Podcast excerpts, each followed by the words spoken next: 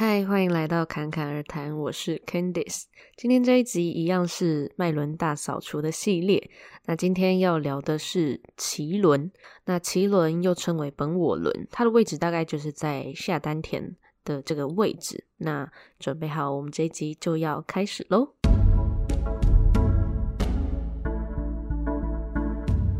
那首先来聊一下。这个奇轮它主要影响的部分哦，就是跟情绪还有性欲是有关的。那主要就是算是比较柔性的那一面嘛，因为通常就是情感啊、情绪啊，就是比较柔性、比较阴柔的那一个层面嘛。那当然男生女生都很需要啊，所以这个跟性别是没有任何的关联，就是每个人都需要的一股柔性的能量这样子。那要怎么样判断自己的奇轮是不是失衡呢？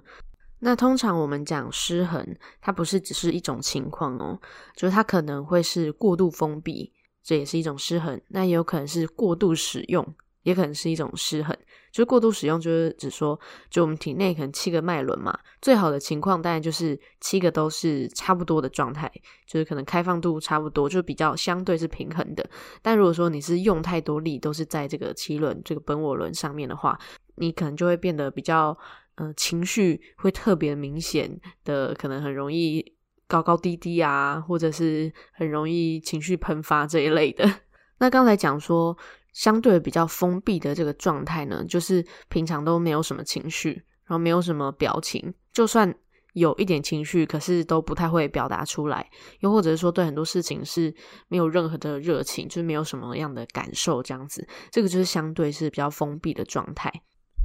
那我刚刚讲另外一个失衡的状态，就是情绪像乱流嘛，很容易起伏不定啊，然后有过多的情绪这样子。那尤其是女生在这个脉轮上，我觉得是更加需要注意的。并不是因为它是一个柔性的脉轮，而是因为这个脉轮它也跟子宫有很大的关系，就是它可以对应身体状况嘛。所以我们来看自己的经期，就是自己的月经状态是不是稳定的，也是一个依据，就可以知道说，哎，自己的脐轮是不是需要调整一下这样子。虽然说这一段是稍微讲一下就是经期的状况，可是我觉得男生也是要多少知道一下，就是毕竟你的伴侣。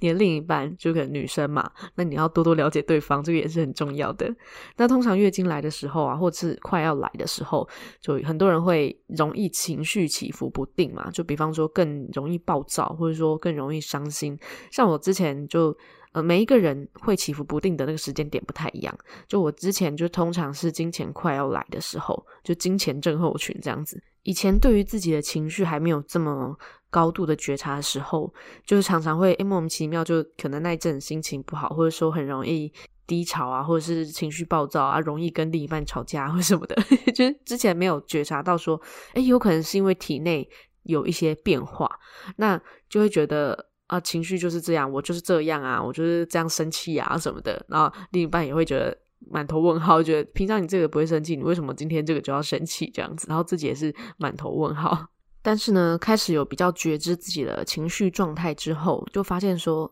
因为我通常好像比较明显的起伏不定的时候，好像就是月经快要来的时候。那也因为平常就是有在觉察自己的情绪状态嘛，虽然说平常也是会有一些情绪的起伏啊，这很正常。可是就是有一个比较，就会知道说，诶，这个频率就是可能诶容易低潮的频率，如果有提高，就会知道说，诶，这个不是一个对我来说不是一个很频繁，不是一个很常态的事情。那我就会发现说，诶，这个时机，诶，原来是真的是月经快要来了，所以我就会跟我男朋友沟通，就是说，呃，如果我突然情绪很不稳定，有可能就是我月经快要来喽，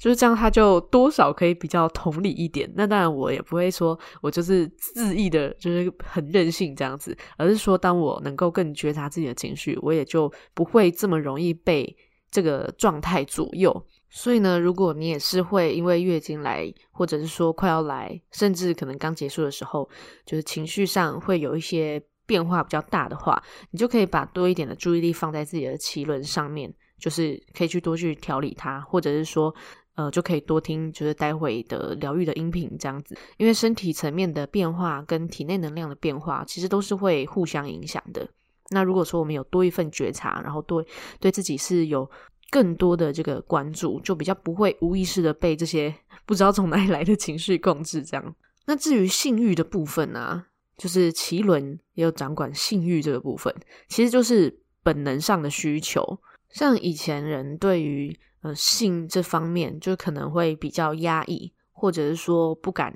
谈论这件事情，所以在以前的年代，或许在奇轮这方面 相对可能也会比较封闭一点。但现在大家是比较开放的，然后又是性别多元嘛，所以相对起来状态应该是以整体来说啦，应该是比以前的年代还要好很多。那再回到自己个体上，可能有些人还是会对这方面是。比较避而不谈，而不是说我们要去跟别人谈论自己的性事或者什么啦，而是说，嗯、自己能不能坦诚的面对，诶，自己有时候也是会有这些需求，或者说在跟另一半相处上面，诶，在这方面是不是能够顺畅，这个也是会影响到。那相对的来说，如果是能够顺畅的去表达自己的这些情感需求，那也就会算是奇轮是比较开阔的状态。但是呢，如果是过于沉浸在这个性欲里面，然后变成一种依赖，那就跟情绪过多无法控制是一样的，就是它也是一种失衡，所以就是刚刚好就好了。也就是说，在生活中，如果我们要判断自己的脐轮是不是平衡的状态，那就是看自己的情绪是不是能够稳定，然后能不能够去掌控自己的情绪，过度的压抑，然后没有办法表达。或者是过度的沉浸在一些悲伤啊，或是罪恶感之类的这些情绪之中，都是代表说需要去做一些平衡。那这个并不代表说不允许自己有一些负面情绪哦，相反的，反而是要接受自己有任何情绪的状态。因为有时候我们以为，比方说我很很难过，可能大家会以为说这个是因为我们一直自己想要沉浸在里面，可是有时候反而是因为心里。一直抗拒自己有这个情绪，不允许自己有这个情绪，所以说这个情绪它就一直在那，因为没有被你接纳，有点像这种感觉。所以反而来说，就如果我们能够去接纳自己可能会有任何的情绪的话，这个状态它反而会减缓。所以关键是在当这些情绪来了的时候，我们要清楚知道说，哎，自己现在正有这个情绪在。那如果说我们的脐轮啊是比较平稳状态的时候，那就会是呃陪伴自己。去度过这个情绪嘛，让它自然的来，自然的走，然后知道说哦，没有任何的情绪会是永恒的。我相信应该没有人这一辈子从出生到现在都是同样的一个情绪吧，都一样的生气，一样的难过，一样的开心，这不可能吧？一定都是多少是会有一点起起伏伏，就只是出现的频率不一样而已。所以这个情绪它没有任何一个会是永恒的，所以能够去坦诚看待自己。拥有任何的情绪，然后包括喜悦的情绪、开心的情绪、平静的情绪，那也接受自己可能会难过啊、会生气啊、会嫉妒、羡慕啊之类的。那这个就是相对奇轮状态比较平稳的状态。那关于情绪这个啊，就是其实它就是我们生活故事走向的一个动力嘛。因为我们可能会因为诶做某件事情会让我们开心，所以我们就会去做。那也有可能会因为可能某个情绪，比方说我们生气，然后就去骂某个人，然后那个人又因为被骂，然后觉得很伤心，就去找人哭诉，然后被哭诉的那个人又觉得很替他感到难过，什么之类的都有可能，他就会变成一个一连串的故事嘛。也就是说，我觉得当我能够平稳的了解自己的情绪，甚至去选择这些情绪，也代表能够去选择自己的人生故事走向。我觉得这么说，就真的也不为过。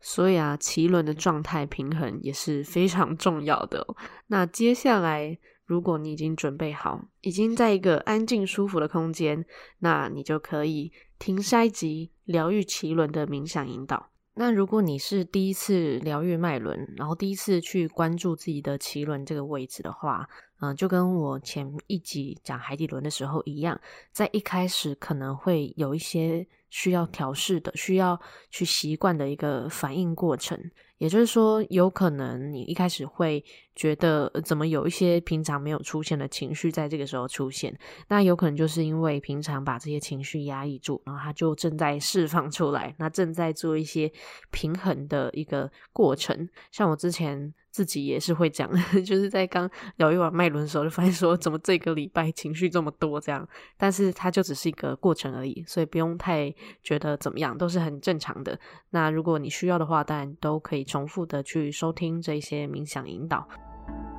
那这一集就到这边，谢谢你的收听，我们下集再见。